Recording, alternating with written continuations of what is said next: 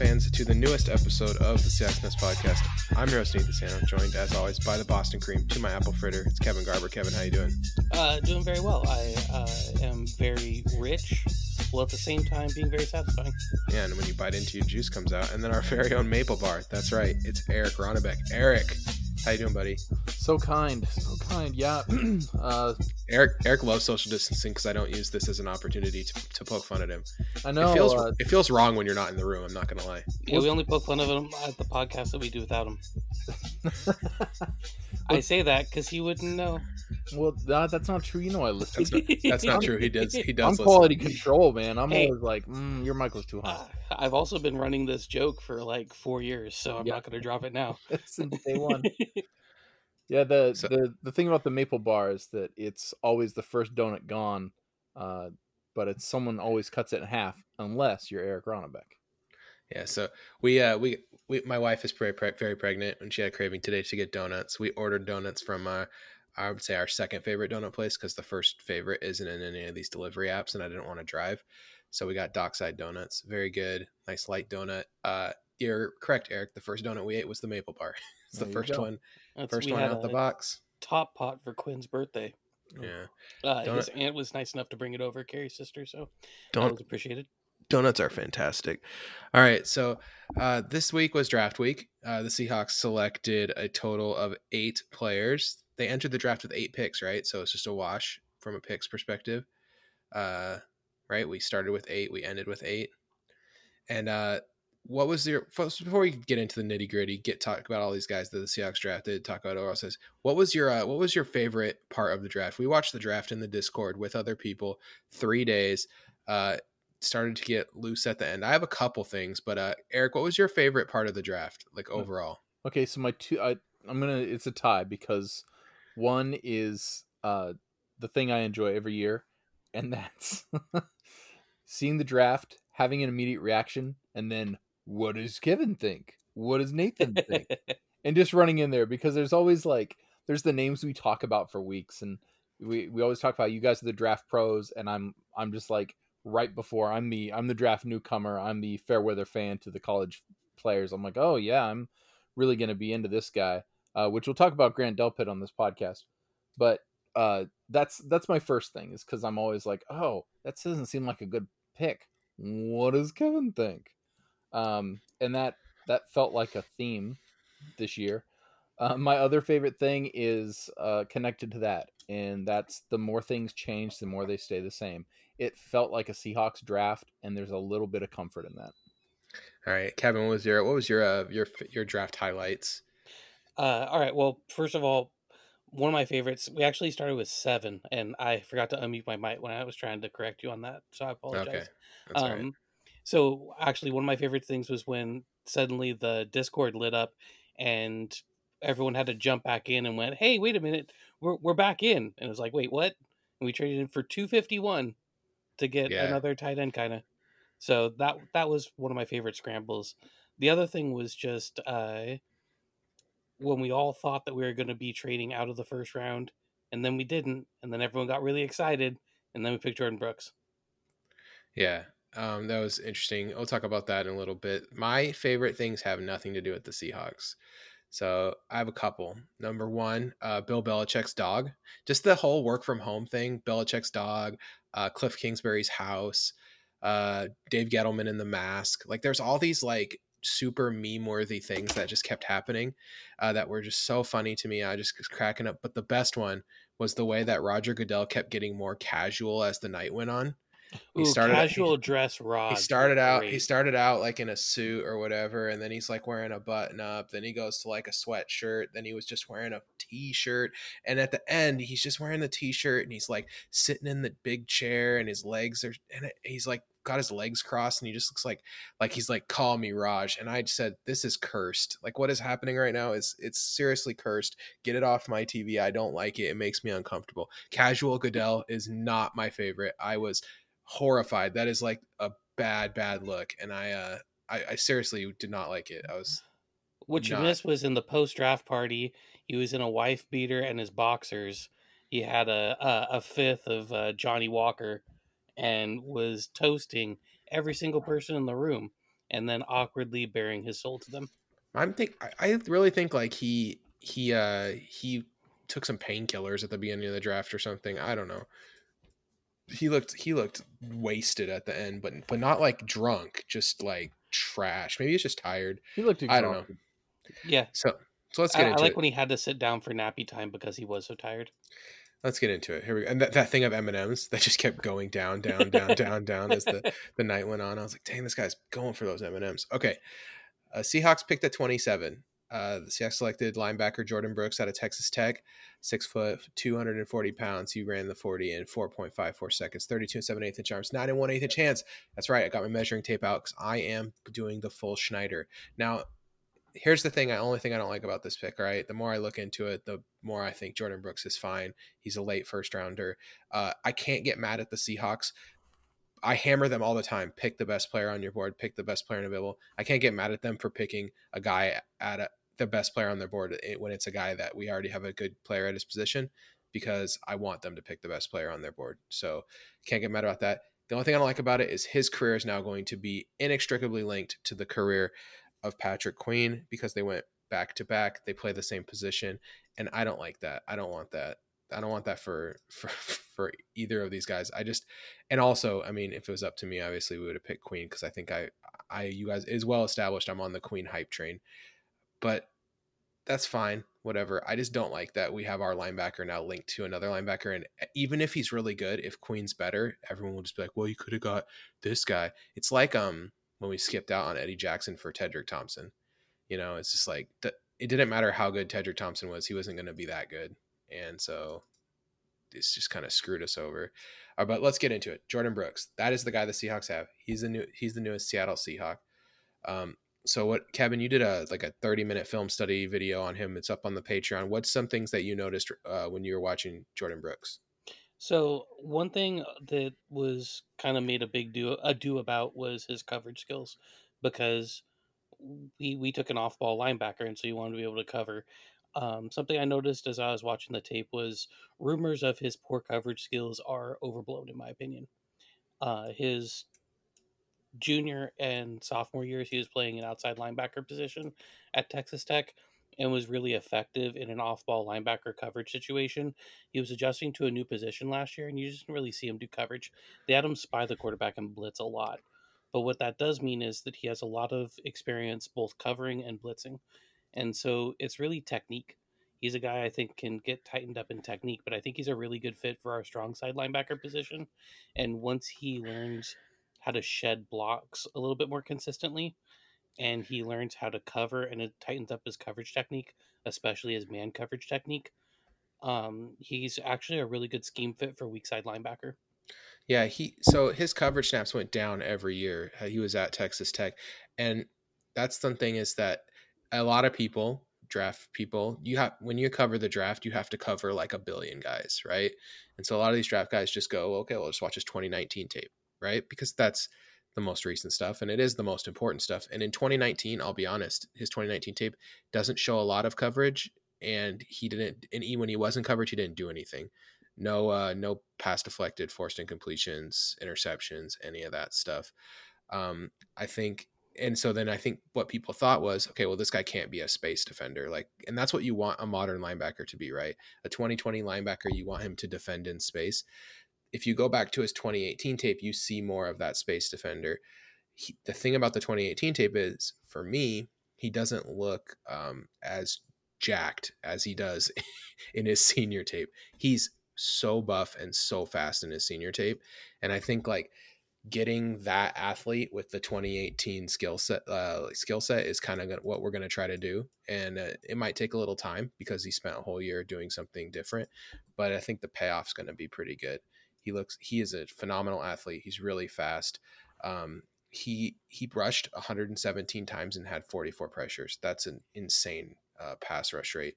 He had a ninety-one point five Pro Football Focus grade in run defense. Just a, a really, really, really strong uh, player, a player that I th- I think we should be excited about his potential. And I think five years from now, um, probably is playing Bobby Wagner's position. He probably is the heir to that throne. But at first, he'll play he'll play uh, outside linebacker. He'll he'll either space in for K J or play on the other side in the four three, and that's fine. That that's fine for this for this first couple of years. These are his uh, his learning years. So Eric, what did you what was your like emotional reaction to the pick? Because I think a lot of people had a strong emotional reaction to it. Uh, instant letdown. You know, we we talked about who we wanted, what, where we wanted to be in the draft, meaning trading down, and what we wanted. And yeah, there was so much going on in the Discord. I didn't want to comment because I didn't want to be white noise. But uh, I I think you guys will remember. Like I, I floated the idea: what is the what what position will make you angry if we pick it first? Or so the question was something like that. And my talk was like linebacker or tight end, because those are positions I don't want to address. I don't think we need to address early. And we, we get a linebacker, and I'm immediately upset. We have safeties just sitting there. Um, that's my initial reaction. Now it's changed quite a bit after watching a lot on on the tape and uh, watching. I watched more Grant Delpit tape. Let's let's address that real quick. So that was my that was my guy that I, I circled, and I watched some hype reels leading up to it. You right? went back. You were you were uh, Facebook stalking him, trying to slide into his D Ms, getting that's, all up in your draft. Rush. Sad, sad Wolverine looking at the picture. That's what I was doing, and it's then Eric looking at a picture of Grant Delpit. It turned into it turned into like, you know, me singing that eighties song like I ain't missing you at all, because if Grant Delpit, Delpit likes one thing, he loves one thing. He loves a side tackle. He loves an arm tackle. And uh, offensive players in the N F L also love being arm tackled because they can break that super easily. I saw so much tape. I was just, I was like, what do we miss out on? What, I mean, I, I'm not a good evaluator of college talent, but let's see what I can, you know, what I can glean from this. And man, I, uh, that's why I don't evaluate, evaluate college talent. I'll tell you that.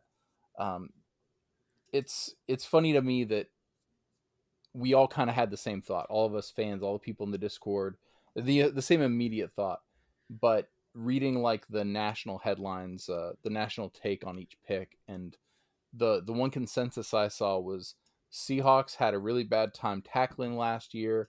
Uh, they had a, a hard time in run support. This is going to shore that up immediately. Not the flashy pick, but the pick that makes sense. And um, I'm like you. I'm I'm okay with it. I like you, Nathan. I don't like that we maybe didn't take Queen, or that, like you said, uh, now we're kind of connected that way, kind of like Kuechly and Wagner, but uh, we won that one. So hoping we win this one. Jordan Brooks too. I mean, he's a ninety-eighth percentile, ten yard split. His length is exceptional for the position. He's two hundred forty pounds, which is pretty big.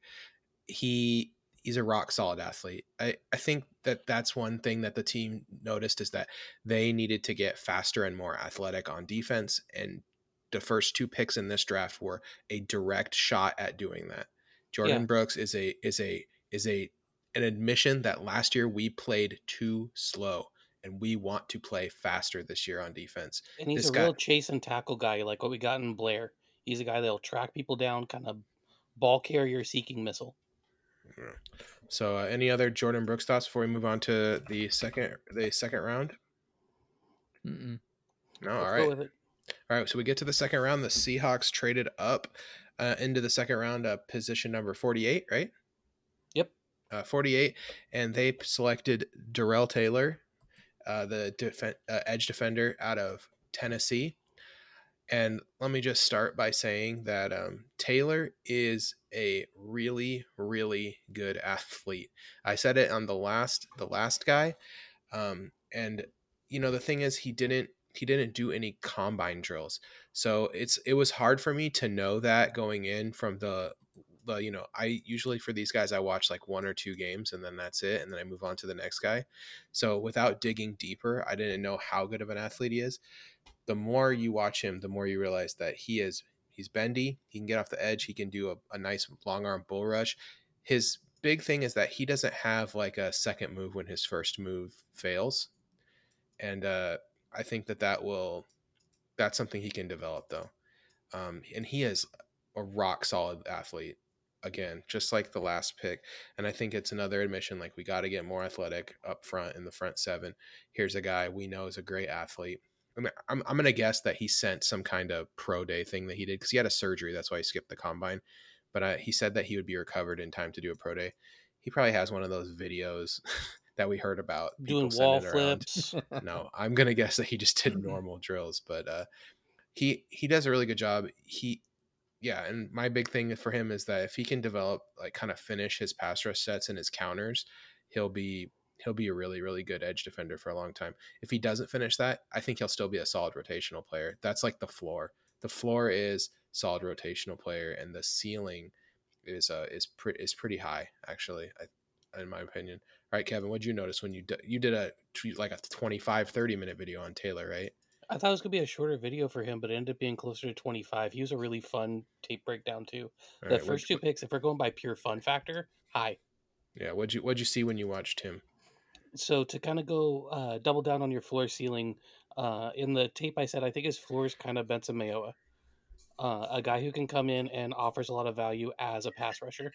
And I think his ceiling is more along the lines of like a Cliff Avril. I don't think he's ever a guy who's going to be plus plus against the run, but he can be like an average run defender and a plus pass rusher. Yeah, last last year he had a sixty-three uh, run stop grade on Pro Football Focus. Not great, a little below average, but some, you see potential there where he could do it, and he's definitely strong enough to do it. He wins nineteen percent of his pass rushes, which is really great. That's that's like a, a big number. Uh, their their N F L comparison for him is Brian Arakpo. Other people say Junior Gillette. Either way, just a good, rock-solid athlete to bring in the defensive end. Now, Eric, defensive end was a position that we knew we needed coming into this draft. So when when D- we got D- Darrell Taylor, was it a sense of relief, or was it a kind of like, hey, this is because this is one of the guys we didn't talk about as much. He came up, but very very briefly. Or was it like, hey, I, I don't know about this pick? Yeah, so we didn't talk about this guy uh, deeply. I know that when Matos went, I was like, oh, that's ah, that's our guy, ah, possibly. Because there was a lot of like, this this is probably the guy we're going to get, but maybe not. We probably trade down to get him. Uh, Detour, guess, Gross, Matos. Yeah. Um, I guess my thing is I didn't like the trading back in to get it because I know how much we covet picks. Uh, it's it's not like I'm against it. It's not like I think that it was a bad move. I just, that's that was my initial reaction. Like, oh, we traded up to get this guy, and I don't really know anything about him. You know, it's these are all things I don't know, and uh, just going off initial reactions, I do like the pick. And you know, defensive end was a unless you're unless you're picking very early in the draft, uh, pass rush wasn't something that you were going to get like a slam dunk on, uh, at least what we think. So uh, yeah, I, I enjoyed this pick very much, especially watching tape on this guy. It's uh, it's it's very interesting. I think he's one of two guys where. Nathan's brought up the stat before, the success rate of edge players um, for Pat Rush and the passer taken outside of the first round is poor, like just flat mm-hmm. out. But out, outside of the top fifteen, rookie rookie pass rushers outside of the top fifteen, like the the record for sacks is like six and a half or seven or something. And I feel like Taylor and Julian Okwara out of Notre Dame are the two guys who have the skill set, but also the reason to have slipped in the draft that makes you think that they can still be successful pass rushers early on. Uh, I think, Nate, you're on the money about his biggest issue is that he doesn't have a variety of moves. He has about three, and he doesn't combo them super well all the time. So his plan, he relies his plan on just B, being really athletic. Yeah, his plan B isn't usually not as good as plan A. Yeah, and then the other thing was he played last year. Like uh, he had that surgery, like you said. He played the entirety of last season with a stress fracture in his shin. And you saw that show up sometimes in his explosiveness. It's really hard to have a good first step when your leg's trying to separate from itself during that first step. So uh, it's going to be interesting to see when he has his full athleticism back, because he made a big jump between his junior and senior year technique-wise, just making the right like reads on when to go inside and outside on a tackle, kind of technical things like that.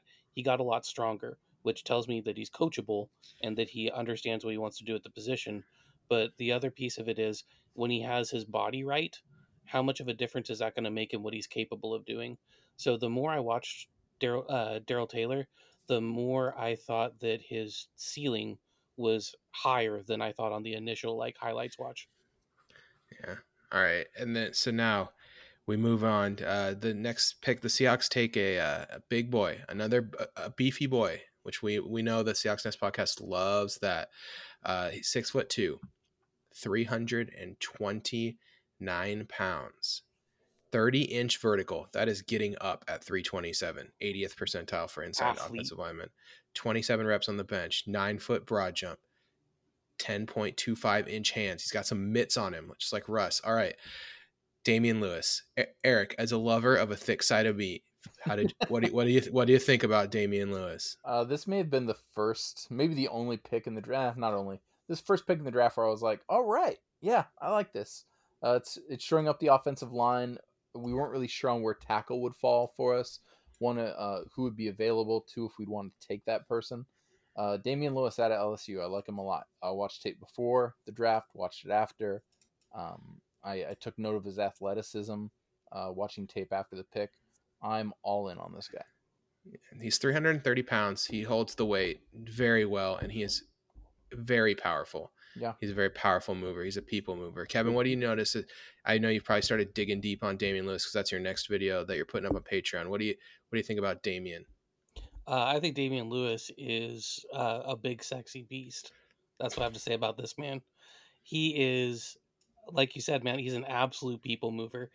Um, so I've I've watched about I think five games now, and I'll have tape on three of them. But something I've noticed in every single game, he gets at least one interior defender on the ground at least twice.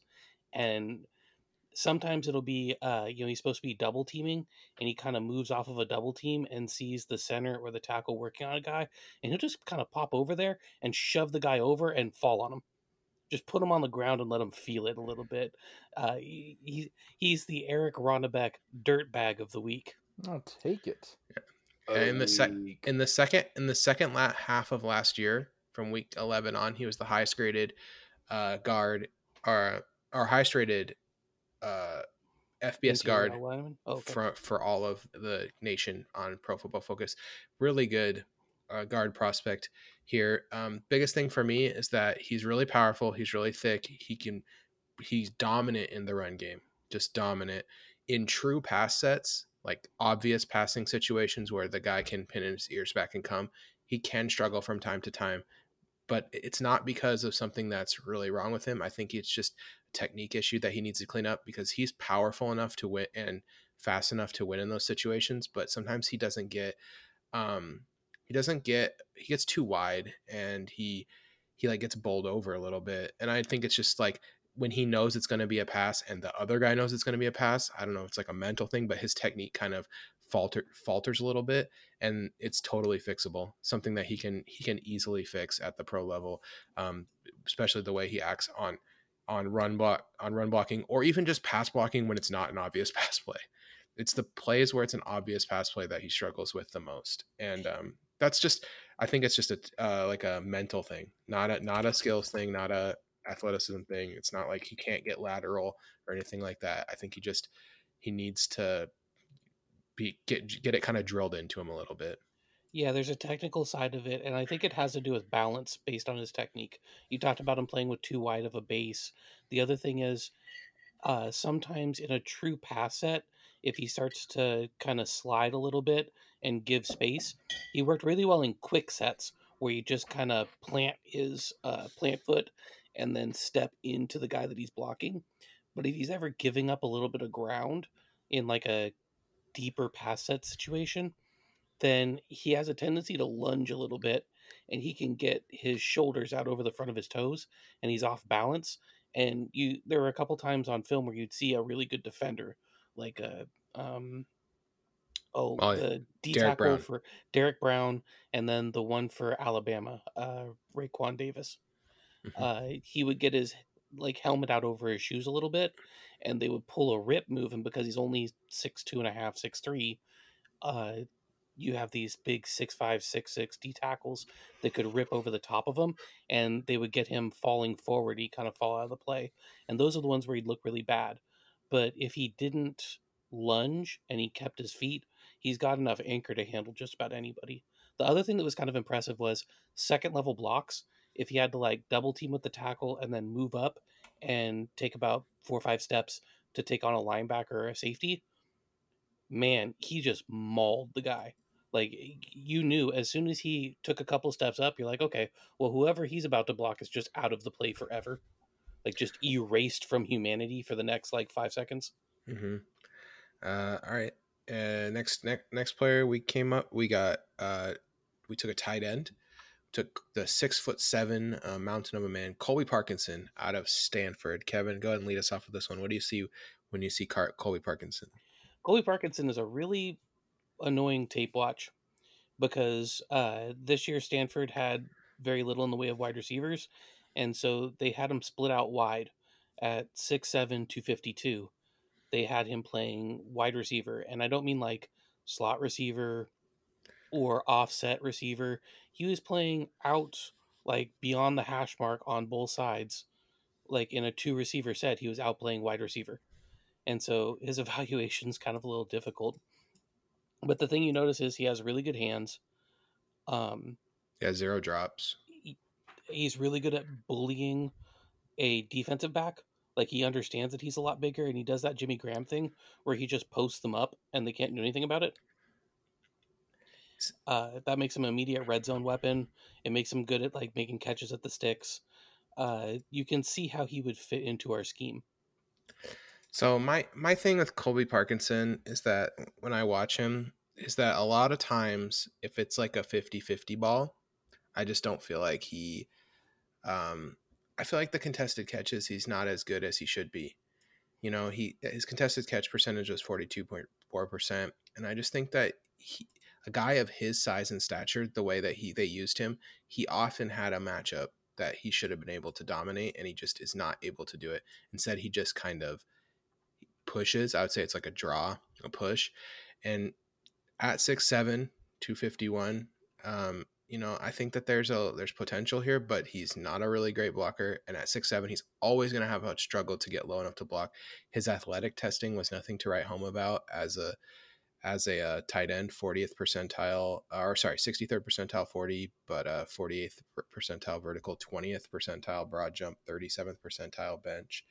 Decent three cone drill, but I, I don't really understand what the team's plan is here to use Colby Parkinson. He seems to overlap a lot with Jacob Hollister, so he's just like a tall, slightly worse Jacob Hollister. Like, that doesn't seem like a player that we needed to spend this high of a draft pick on. To me, a lot of people might say like Jordan Brooks, that's a head scratching pick. For me, this is the pick that had me scratching my head the most as someone who had watched some significant amount of Colby Parkinson prior to the draft and thought this is not, because I, I was really confident we were going to draft a tight end. We ended up drafting two, but actually zero, in my opinion.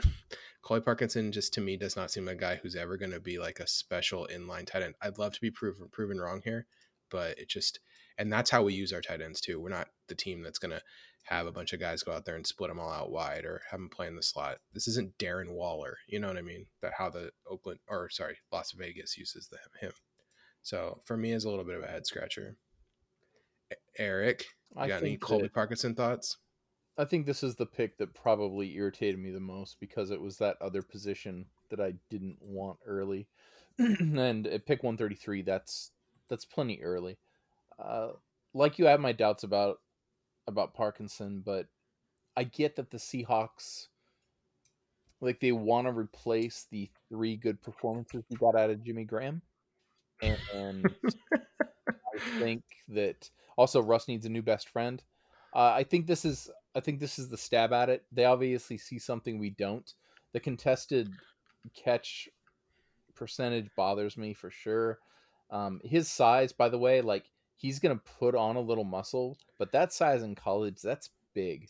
So that's that's a one, little worrisome to me. But one, one skill he has that could translate really well with Russ is he has a really long or wide catch radius.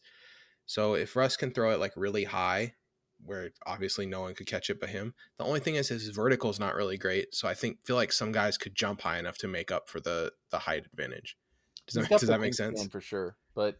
Again, this this looks like it's going to be a three-headed tight end for us uh, between what's left of Disley, Hollister, and now... Greg Olson. Forgot about Olson.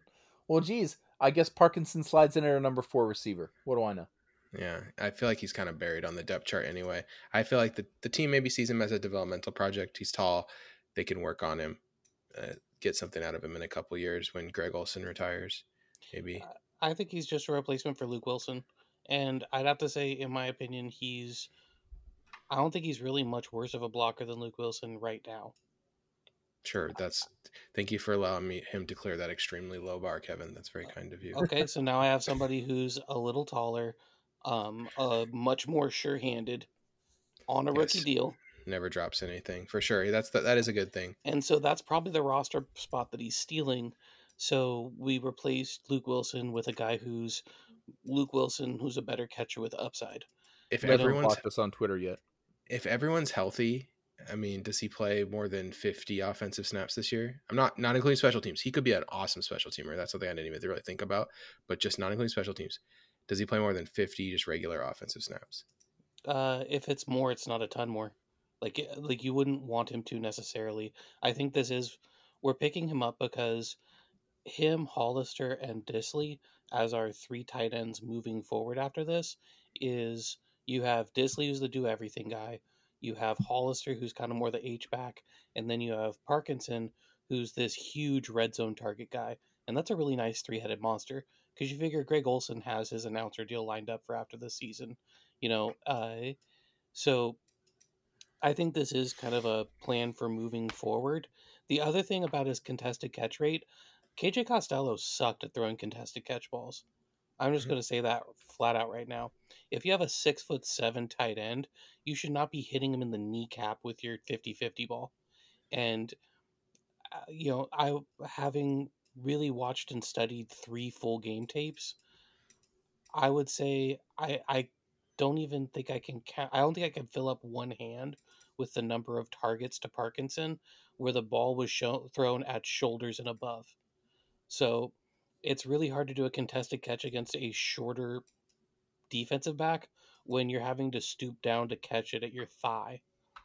All right, let's move on to D J D J Dallas. Um, D J Dallas, the running back out of Miami. We lock up last year's Homer and Dallas backfield to become the great next great Seahawks backfield. Uh, D J Dallas, um, Kevin, we knew the whole draft. We're going to take a running back. It, it's been memed for days. We finally get our running back here in round four. Uh, what do you what do you think about D J Dallas? Uh, D J Dallas is a guy that I didn't do a lot of film study on because I didn't have a reason to. He's He was going to go pretty late. He was not one of the prospects I necessarily saw as being uh, a great fit. But when you look at his athletic profile, five ten, two seventeen, Uh, ran a sub four six forty, thirty-three and a half on the vertical, one nineteen on the broad. That puts him kind of in the same range. Really fast ten, really fast ten yard split too. Uh, and that's what jumps out on tape. Have you got a chance to watch much of him? Yes. So he's one of those guys where like A minus acceleration, C plus top speed. Yeah, his long speed is not great. He's not going to, he might get caught from behind a lot. He might be one of those guys where he gets through, looks like he's going to make a big run, then gets caught like twenty yards downfield, but that's okay. Um, guys kind of bounce off. Running back. Guys kind of bounce yep. off him a little bit, which I love. Yeah, and he's got really good leg turn. Like he's when he hits the pile or if he's driving through one guy, uh, some running backs stop their feet. He keeps his feet moving the whole time, which means he's a guy who's more likely to fall forward, which at five foot ten, that's two yards, just about a yard and a half, two yards just from falling forward. Um, he can push through arm tackles. Uh, he's he he has the makings of a pretty solid power back. The thing is, he's not super decisive about where to make his cut. If they can teach him how to read the line better to know when to make the cut, then he can use his acceleration to get upfield quickly. He still felt like he was learning how to be a running back, and he came in as like a quarterback kind of hybrid guy from mm-hmm. high school. He goes to Miami. They start him out at wide receiver. Then they switch him to running back. He only ends up getting like three hundred total carries over the course of his career at Miami, uh, which is not a lot. And then he... and he gets one drop on twenty-nine catchable balls. I think the Seahawks look at D J Dallas and they saw someone who immediate contributor as a third potential third down back and also has the ability to play on special teams and in the return game. So yep. he no. So at bare minimum, they're going to get a plus special teamer right off the bat. Then he can uh, he can turn that into also some third down back carries if he can beat good out. Good pass home, blocker homer. too. Yeah, good blocker. Um, pretty good elusive rating. Pretty rush. I mean, just really solid all around back. Just the volume. You know, you don't see enough. Didn't see a ton of volume out of D J Dallas, which means that you never know if he gets thrust into a really big role, it might be trouble. Yeah, I don't love spending a late fourth round pick on a running back who I think is like an ideal R B three, R B four. Like that feels like a weird use of resources. But at the same time, uh, I feel like I can kind of trust Seattle when it comes to running backs. We have a pretty good running back draft history. So I'm going to think that the upside that looks like it might be there probably is. Yeah. Um, Eric, did you, did you, were you excited that we took a running back, or did, did you despair the running back pick like all of Seahawks Twitter? This is the point in the draft where it's where the experts take over. This is where I stop getting uh, deep diving on the picks because I don't want a running back here, but I don't know the players as much. You know, it's, you're getting down to the nitty gritty per se. Uh, I didn't love this pick because, like Kevin, I didn't want a running back here.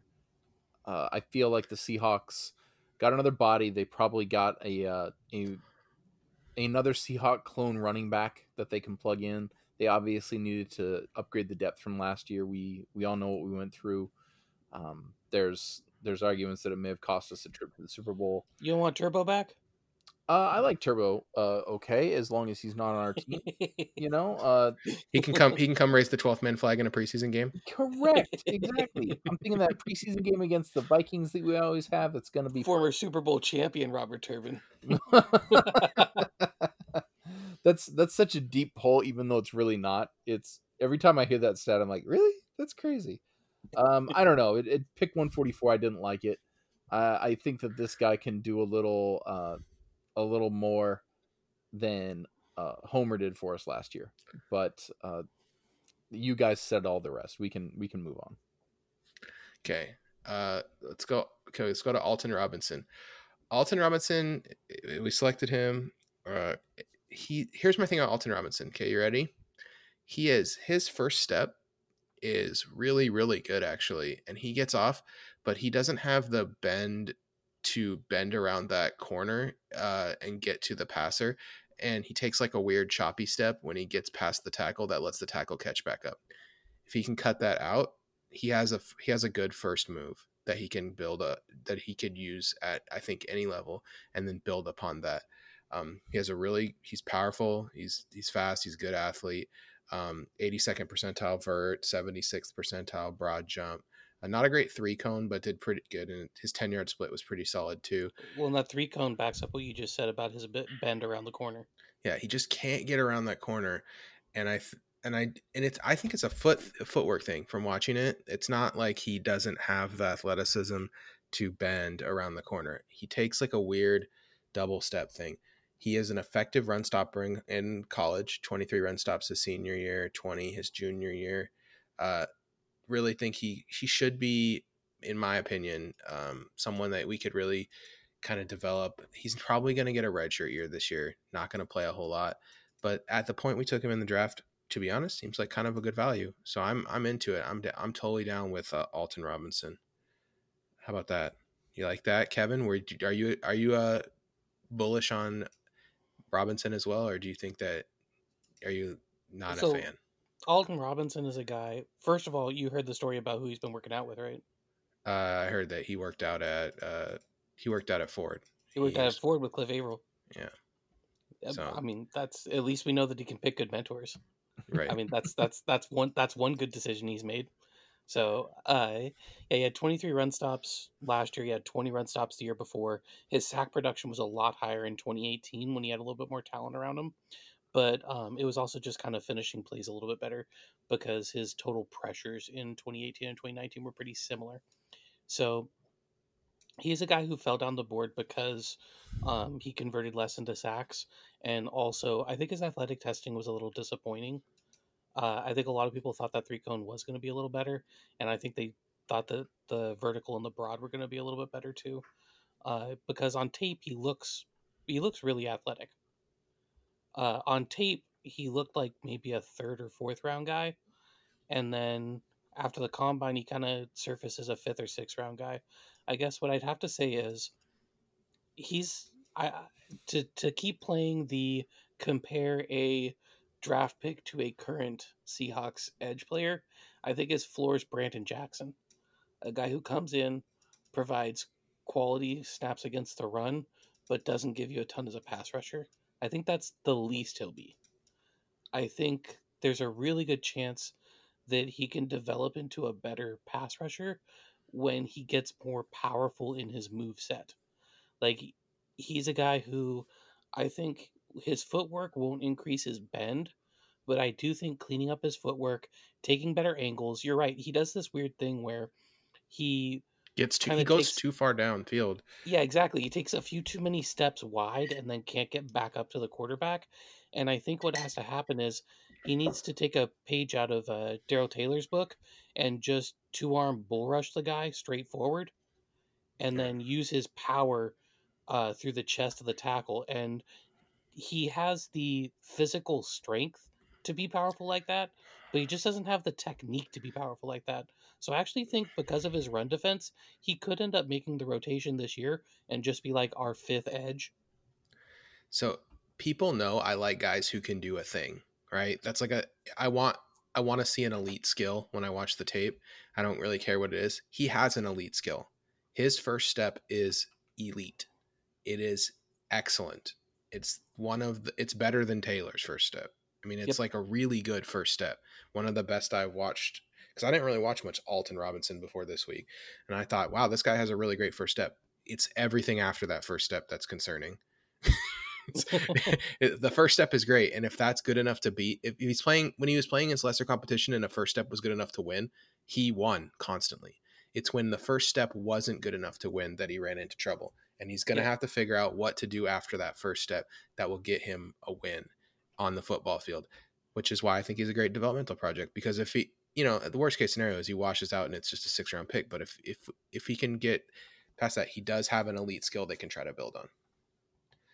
You guys ready for Freddie Swain? Well, Eric, you got a take on Alton Robinson? Yeah, just a little bit. I mean, I was, I was uh, excited for this pick for no reason. Just because it was an edge and that's a position you wanted to see us take stuff out. It, w- it was a little bit of that, Kevin. It was also looking at just the tales of who he trains with and how he knows some Seahawks. It sounds like this is the guy that uh, we want to develop into something more. I'm I'm reasonably excited about this guy. I'll say that. Okay, now we can move on. Freddie Swain. Freddie Swain went to the combine. He ran a four four six forty, sixteen benches, broad jumped one hundred twenty-four, did a seven oh five cone. Pretty decent athletic testing numbers. But we drafted Freddie Swain for one reason, and one reason alone. His long speed and special teams prowess will make him a contributor on the Seattle Seahawks from day one. Um, he kind of slid under the radar quite a bit because Florida sucks last year, especially their quarterback was not good. So, so arm. yeah, so they, they Swain has the potential to be a kind of the, the tall slot guy. You know, he's a height, weight, speed guy. He could be the tall kind of slot receiver who just runs a lot of slants and gets that. But that's his peak. His peak is a wide receiver three. We drafted him to be a special teams contributor, and he will contribute on special teams. Um, I think that he could be like our um, – who's the wide receiver for, for New England? That's their special teams guy. Yeah, he could be one day like our our special teams guy, right? Like our our special team legend, Freddie Swain. That's the potential. The I new see from Chris Maragos. The new Chris Maragos, exactly. That's what we drafted him to try to be. And uh, players like that are valuable. They get paid, you know, two, three million dollars to go play somewhere else after they're done. Look at what we paid Easy last year. And that's our special teams guy. He's the new Easy, man. I'm excited about Freddie Swain from a special teams potential. He does have potential to be a slot receiver. His he's pretty blocked there now. He's going to have to get through um, Dorsett, which probably not, and then he's going to have to get through Ursua too to get snaps there. That's another. That's another battle. Luckily for him, Ursua is already, I think, forty-one years old. Right? I'm just, just kidding. But he is like twenty-seven. And so Ursula might be transitioning to a coaching position. He he does have a does, he does have a good shot to win that. I think that'll be a camp battle to watch, is that second slot receiver. Is it Freddie Swain? Is it John Ursua? Um, that's the, that's a camp battle that I'm really excited about. But I'm I'm really into the the special teams potential of one Freddie Swain. Kevin, did you watch the one game of Freddie Swain tape that I had that was in the spreadsheet? Yeah, I watched the uh, highlight, and I watched. Well, which game was it that was in the spreadsheet? Uh, I can't remember. No, I, okay. He got like six targets in the game. Yeah, five. I watched. Uh, I watched one game as well from twenty nineteen. Um, I'm struggling to remember who it was against, but uh, what I saw was a guy who is really shifty in the open field. He is very capable. Like if you give him a screen, he can take a screen the distance. Um, he's the kind of guy who, so the, the thing that's going to decide whether or not he can provide a lot of value as a receiver is if you watch him returning a punt, or if you watch him like in the open field after he catches the ball, he can change directions without without having to uh, pull back on the accelerator. Like he can he can do a near full speed change of direction. Like he's got really loose hips that way. But when he's running routes, he doesn't. So if you see him trying to make like a really sharp break on a route or something, he has to dial down in order to turn and make the cut on the route. If he could make his cuts at the same speed that he makes his cuts when he's running in the open field, he could actually be a really, really good slot receiver. But until he can do that, I think he's a plus special teamer. And I'll go so far as to say, I think it's on Ursua to beat Freddie Swain out, not the other way around. Because John Ursua didn't offer the same special teams upside that Freddie Swain comes in and offers immediately. He's a punt returner. He's a kick returner. He's a guy who can uh, be on the different coverage teams.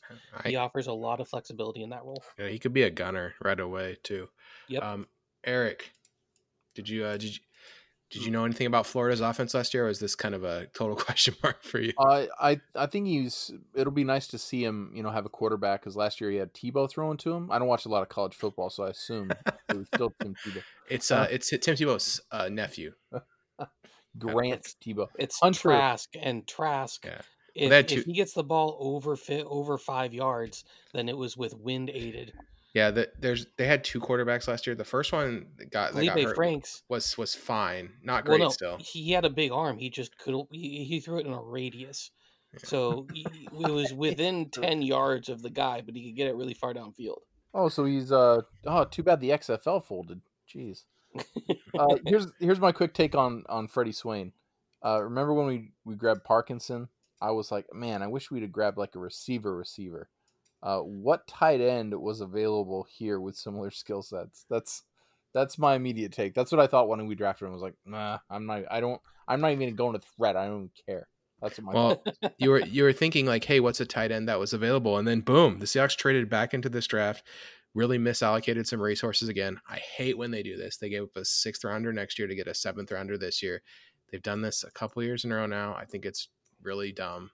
Uh, I, I would not do it. There's, I don't know. It just weirds me out. But they they go in. Well, and they, part of it's because the guy they got. They go in. They get Stefan, Stefan, Steven, Stefan. That's an E though. All right, whatever. I think Sul- it's like Stefan. Stefan it's like Sullivan. Stefan and Urkel. Same difference. Okay. Stefan Sullivan, my favorite Stefan Sullivan stat. You ready? You got, you guys like this? Um, he only got one catch after uh, after the like the last eight weeks of the season. He got fourteen targets the whole season last season. Um, just he only played he's only played like ninety inline snaps. He's basically uh, a wide receiver that gets listed at tight end. He's six five, two forty-eight.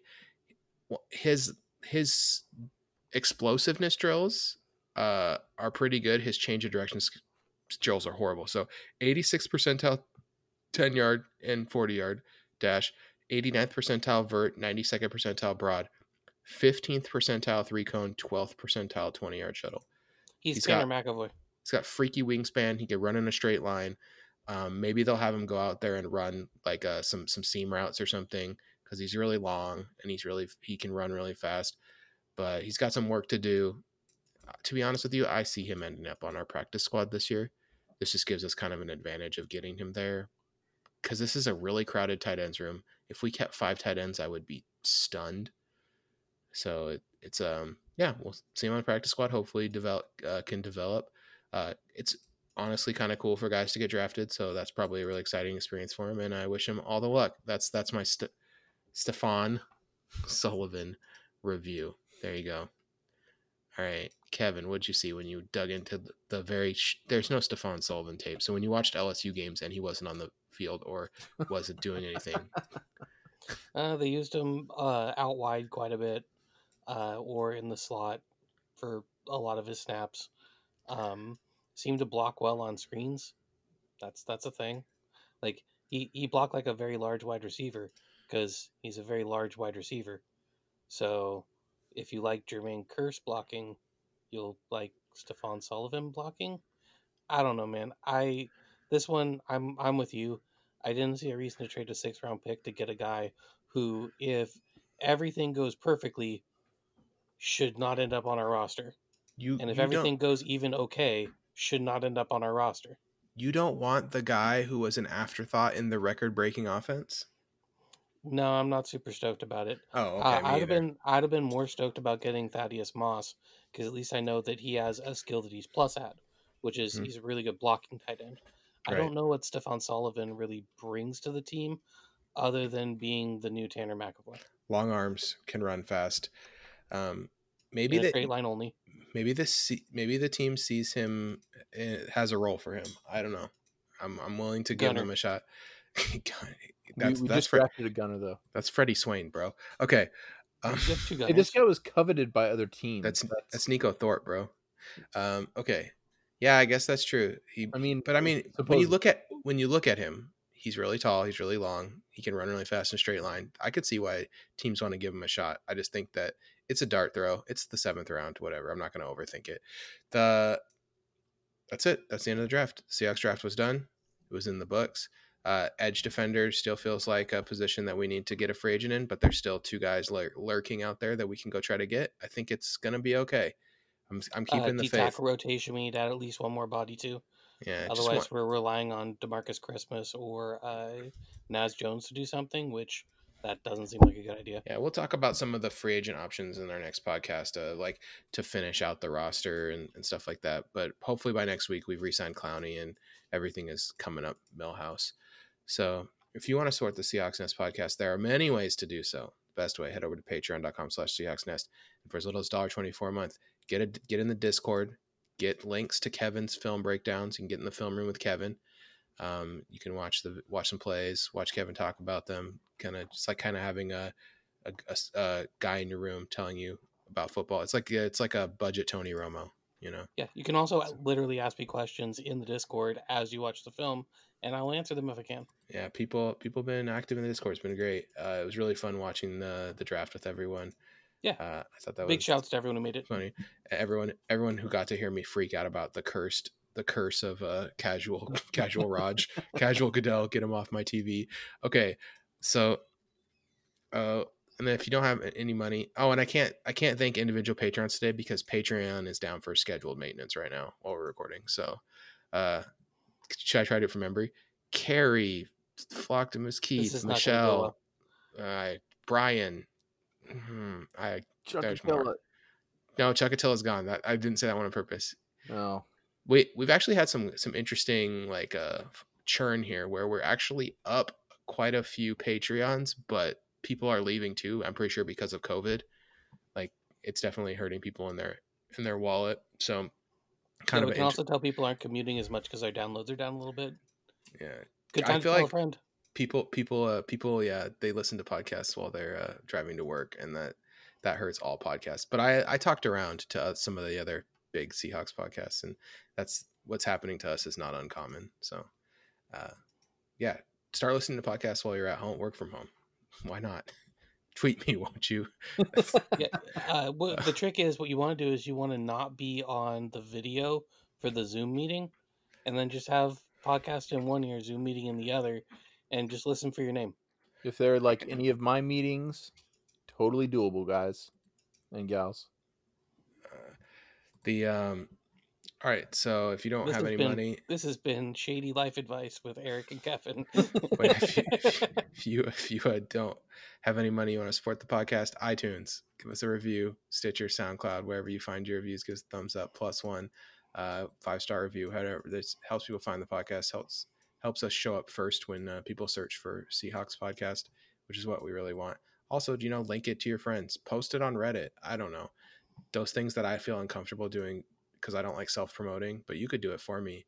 Make make make me make me popular. Be so, our hype man. So uh, I post one.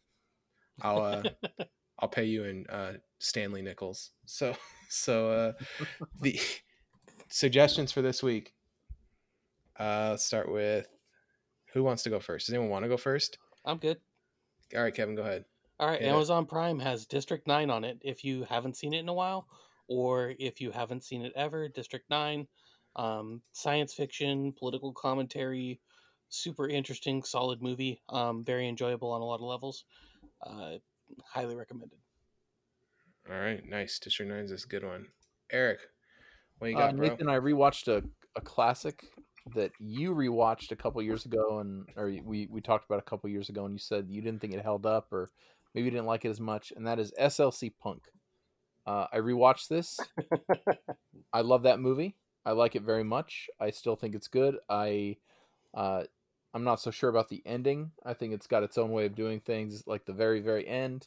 But uh, that's uh, that's streaming. That's on. Uh, that's on my Roku box. I believe it's streaming also on Tubi.